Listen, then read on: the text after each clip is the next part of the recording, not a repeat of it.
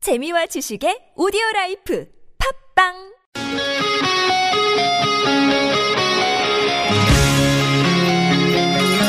한 주의 중간에서 듣습니다. 수요일은 노래 한 곡, 임 기자의 선곡 노트.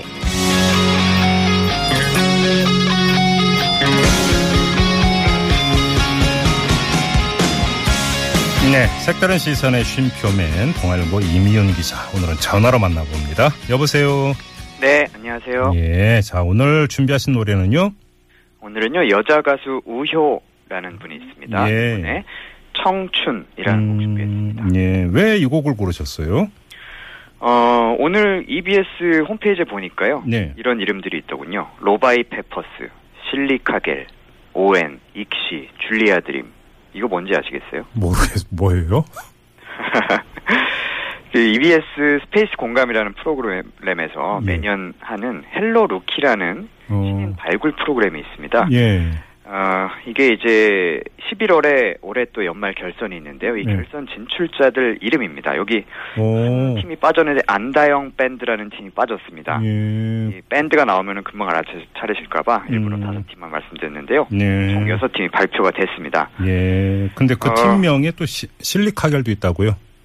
실리카겔도 있고요. 네. 아주 독특한 팀들이 많습니다. 아 그렇군요. 예. 네.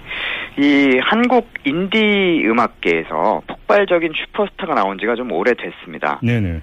그 2007년, 2008년쯤에 이제 음. 서울 홍대 앞에 장기하와 얼굴들, 네. 후카스텐이 등장한 이래 음, 어, 오랫동안 이런 슈퍼스타가 없었다라는 평이 있는데요. 예. 작년에 혁오라는 팀이 나오기는 했는데 음. 사실상 홍대 앞에서 자생했다기보다는 오히려 이제 오혁이란 리더가 중국 베이징에서 오랫동안 살다가 와서 예. 그쪽 인디 음악계에 뿌리를 좀 둔 편이에요. 오, 오. 그래서 사실상 7년 거의 8년 가까이 음. 이 장기하와 얼굴들이나 국카스텐에 비교할 만한 음. 그런 스타가 좀 없었다.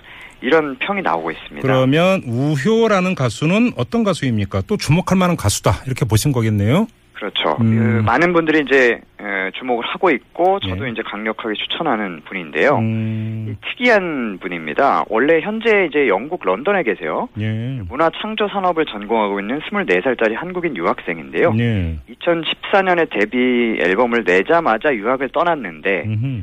그 사이에 뭐 FX의 크리스탈 뭐 이런 연예인 분들부터 네. 음악인들 이런 분들이 강력 추천한다 이렇게 SNS에 글을 올리면서 팬이 크게 늘어났고요. 오호.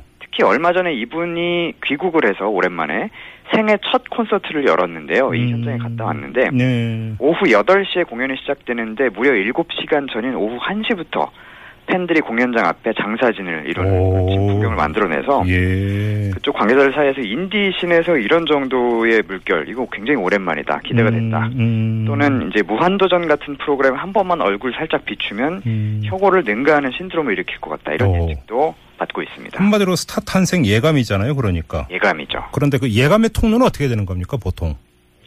보통 예감의 통로들은 일단 홍대 에, 공연장이라든가 네. 음. 또는 평론가들 이 평단 사이에서 이제 입소문이 나기 시작합니다. 예. 그리고 팬들 사이에서 요즘은 SNS를 통해서 음. 어, 빠른 속도로 이제 전파가 되고요. 예. 어, 그 다음에 어, 케이블 TV 프로그램 또는 방- 공중파 방송 프로그램에 출연을 함으로써 네. 그러면 그 신드롬이 완성이 된다고 볼 수 있을 것 같아요. 음, 음, 그래요. 근데 우리 이미용 기자가 요즘 인디 쪽이 신인 경연 프로그램 몇 군데 직접 가보셨다면서요? 네, 그렇습니다. 어, 경연 프로그램, 이 말이 프로그램이지 사실 TV에는 되게 안 나오는 프로그램들인데요. 네. 예, 여기 이제 수상을 하면 상금을 받기도 하고요. 네. 음반 제작 지원금 같은 걸 받기도 하고, 음, 또 가요 기획사랑 연결도 해주고, 뭐 이런 네. 다양한 지원들이 있는데, 앞서 예. 말씀, 말씀드린 헬로루키 포함해서 음, 음. 그 CJ 튠업, 또 문체부에서는 K루키즈, 음흠. 또 밴드 디스커버리, 뭐 이런 음. 여러 프로그램들이 있습니다. 네. 예. 지금 음악 만드시는 분들은 이 한번 확인해 보시고 지원을 어, 하시는 게 좋을 것 예. 같습니다. 근데 그러니까 우리 이미용 기자가 평가하시기는 이런 어떤 뭐라 그럴까요? 등용문이라고 해야 될까요? 배출 통로라고 해야 될까요? 이게 좀 풍부하고 좀 폭넓게 퍼져 있다고 평가하세요?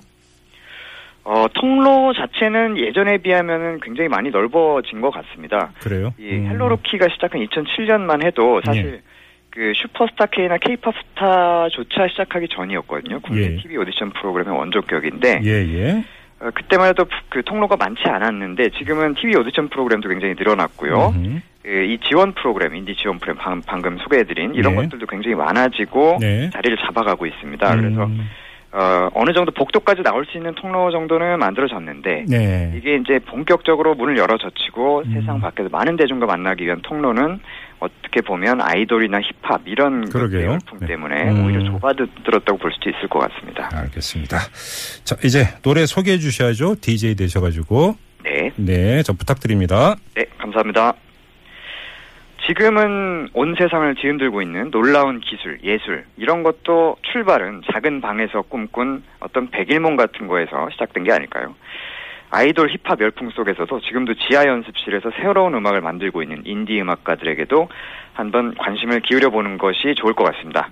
그 청춘들이야말로 바로 우리 음악계, 예술계 상상력에 텃밭인 셈이니까요. 우효 부릅니다. 청춘.